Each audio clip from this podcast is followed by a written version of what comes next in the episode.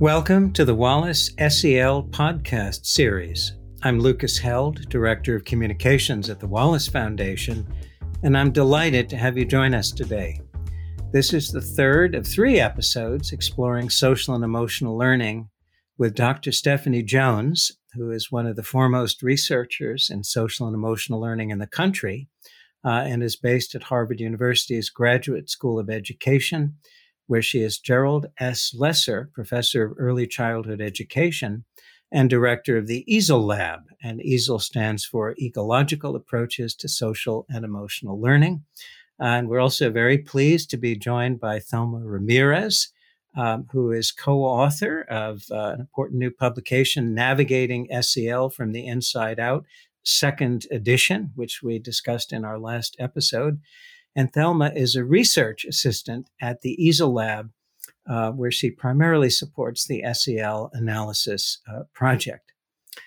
So, in this episode, uh, we'll be discussing the cutting edge of SEL, uh, culturally relevant SEL, and the intersection of SEL and equity.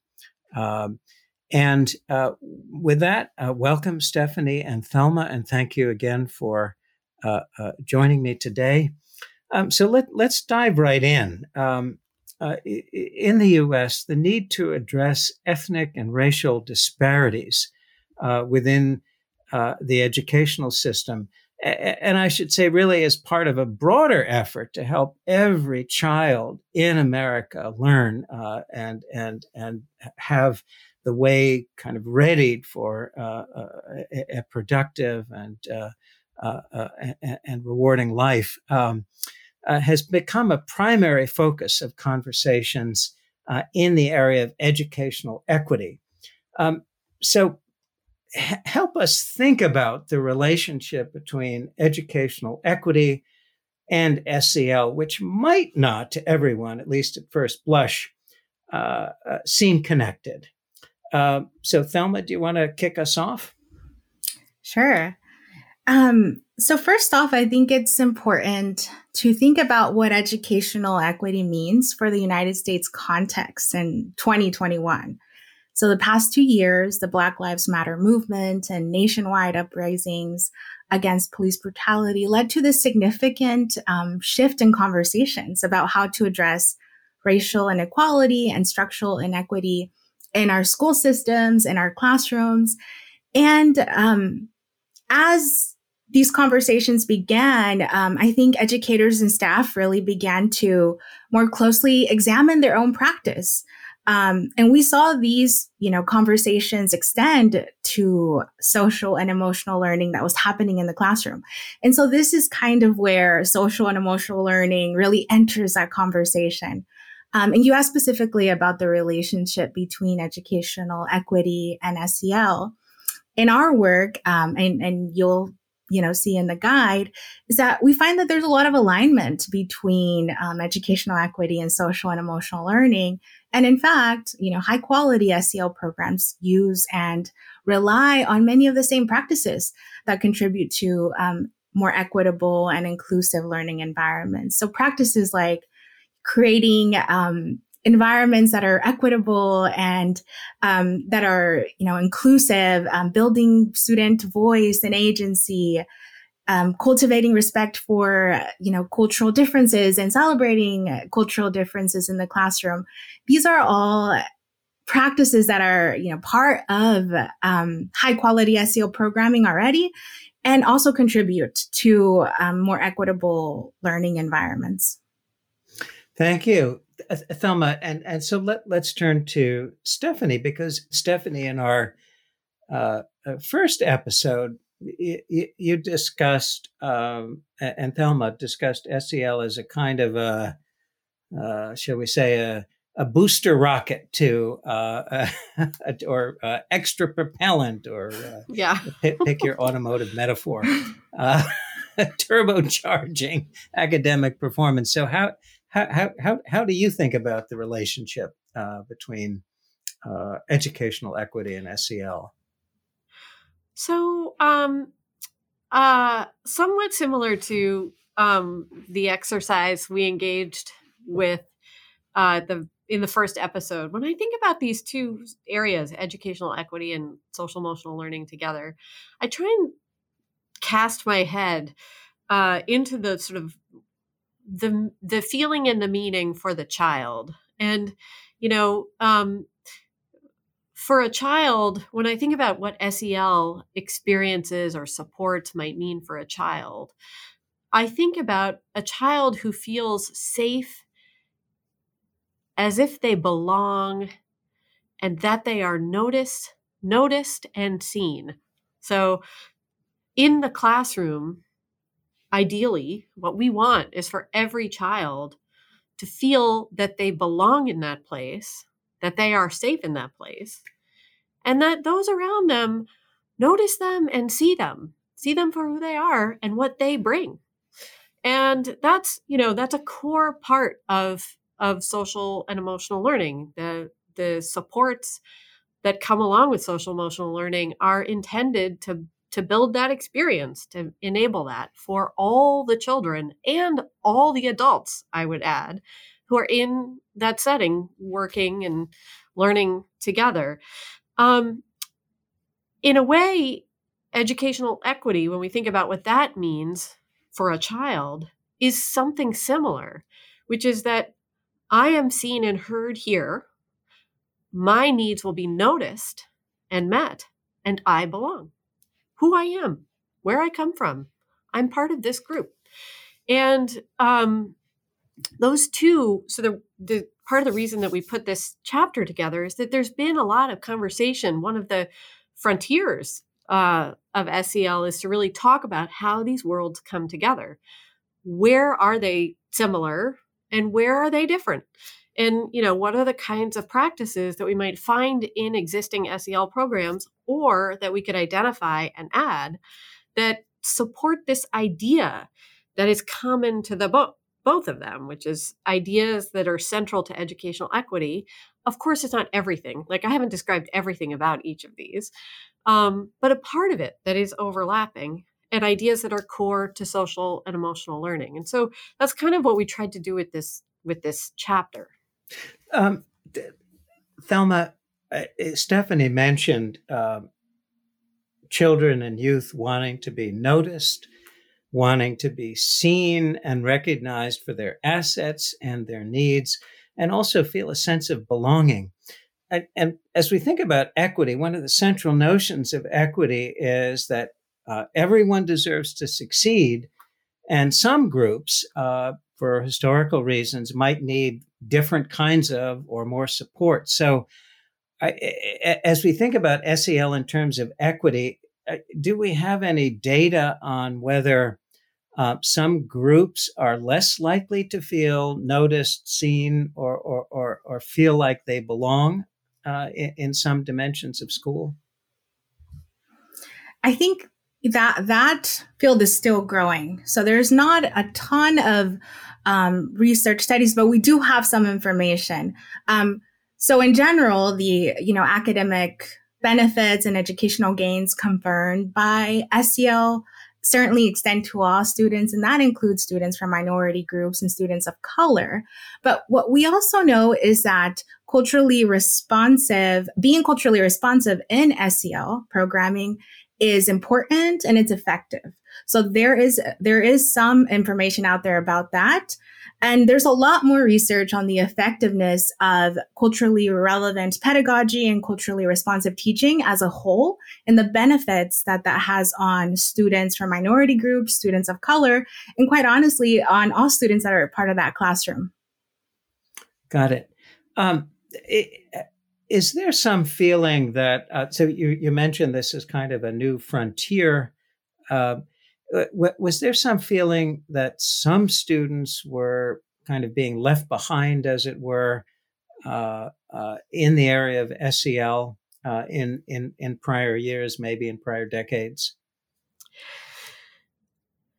I think that there has been a perception and a reality, um, in truth, that uh, on implementation, that some of the expectations, strategies, and structures that are embedded in SEL programs might overly uh, or unintentionally uh, marginalize students who struggle with things like behavior or who have been uh, like exposed to adversity and trauma. And that some of the expectations that I think are not actually consistent with what SEL is about or is intended to do can be implemented in ways that uh, increase the likelihood that certain children are going to struggle. So, so for example, um, expectations for um, lots of self-control.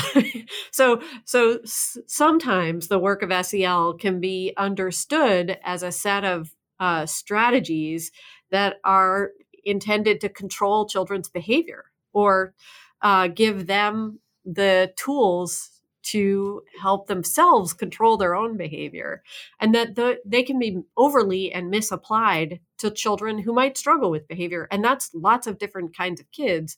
Uh, it can some in some cases uh, be overly applied to boys and children of color.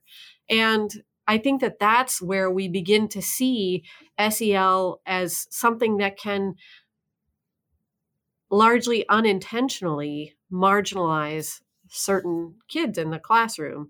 And I say this very carefully because I I think when we look at sort of the expectations and intentions of high quality, developmentally oriented SEL programming, um, it's that's not the goal. But sometimes on implementation, that is the consequence. And so, you know, every time we design a strategy or a practice or some sort of support or prevention program, we have to think about how things play out in real settings and what are potential unintended consequences and how we can like walk those back and ensure they don't happen. So, I think that that's where you were going with your question. Right, exactly. Um, Thelma, thoughts? No, I think that that um, that makes a lot of sense, and I I I think the the framing around the framing that you know high quality SEL programming has it specifically like asset based that aligns also with you know equity oriented practices in the classroom is exactly that right? So there's absolutely ways to you know start off an SEL program and have it be deficit based and you know I've had conversations with some teachers who will say, Oh, this is, this is going to be really helpful for XYZ student. And we go back to how it's helpful for all of our students and the, the purpose of, you know, SEL strategies and skill building. Um, so again, the emphasis on asset based skill development is so, so important. Would you say, Stephanie, that in, a sense, equity has become kind of um, well incorporated into thinking about um, SEL and um, the kinds of approaches that are, are, are being developed? I think not yet.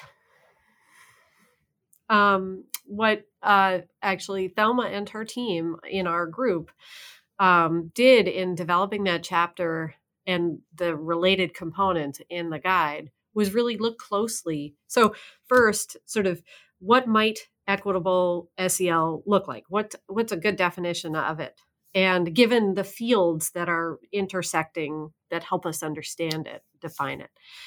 And then, um, what are the kinds of practices that we would imagine would be embedded in a in an idea of equitable SEL? And do we see those in current SEL programs?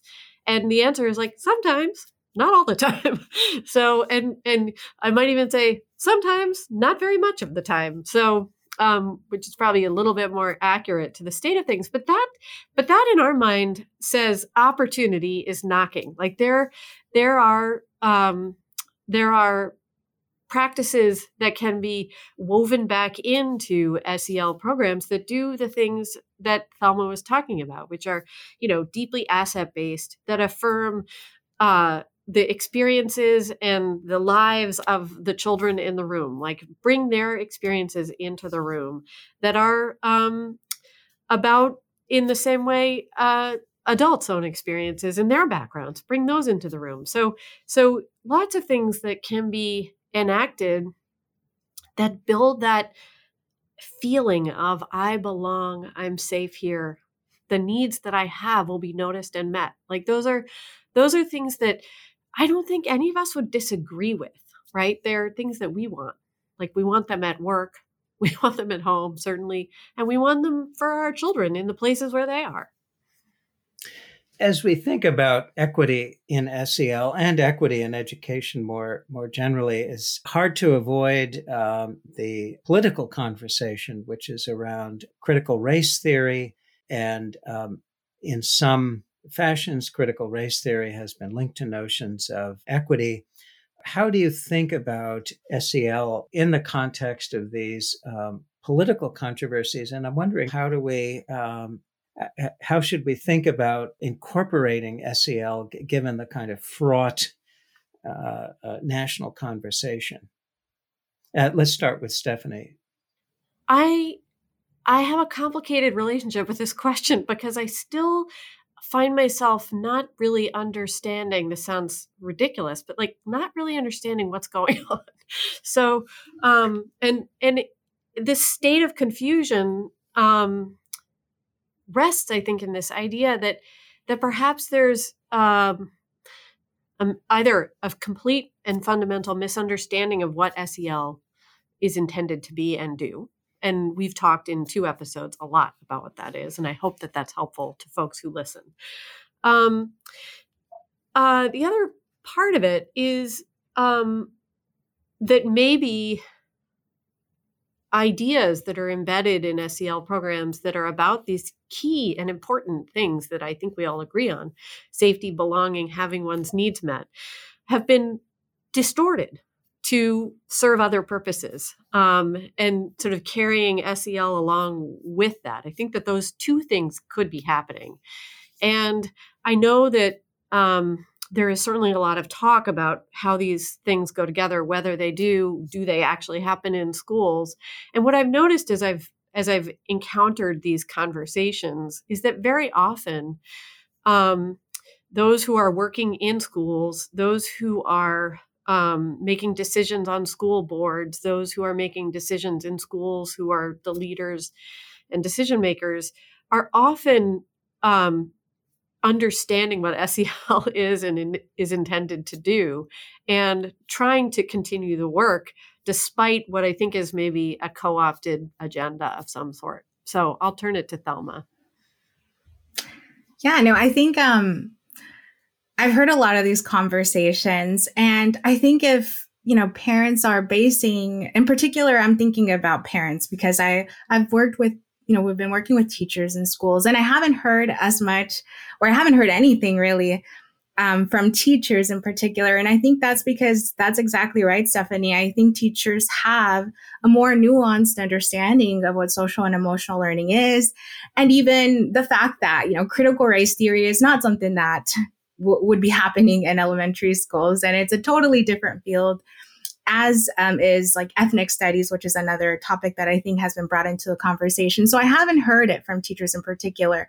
But I think if I were a parent and, and if my understanding and view of social and emotional learning was based on headlines, um, absolutely, you know, these fears are totally legitimate.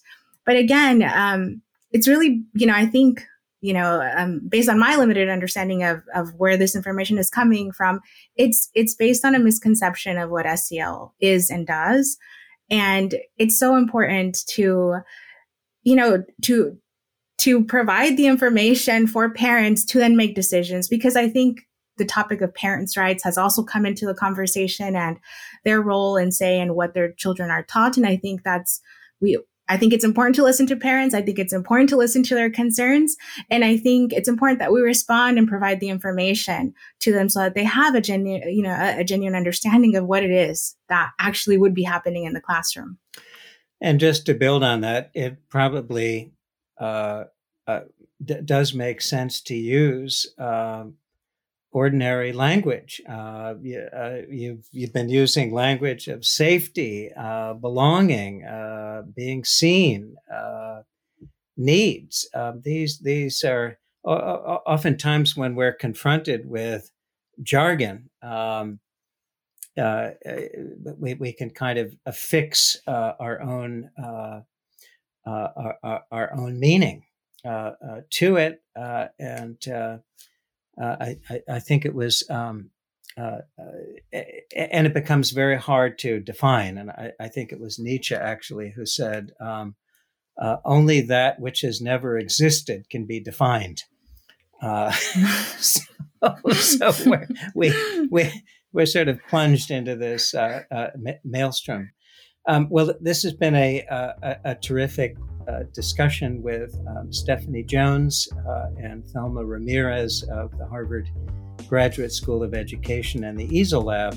Um, we invite uh, all of you to uh, uh, explore uh, the great uh, insights of uh, Stephanie and Thelma and other members of their team in the report Navigating SEL from the Inside Out, second edition. It's on the website wallacefoundation.org and available free of charge thank you uh, uh, to both of you, uh, and we look forward to uh, conversations sometime in the future.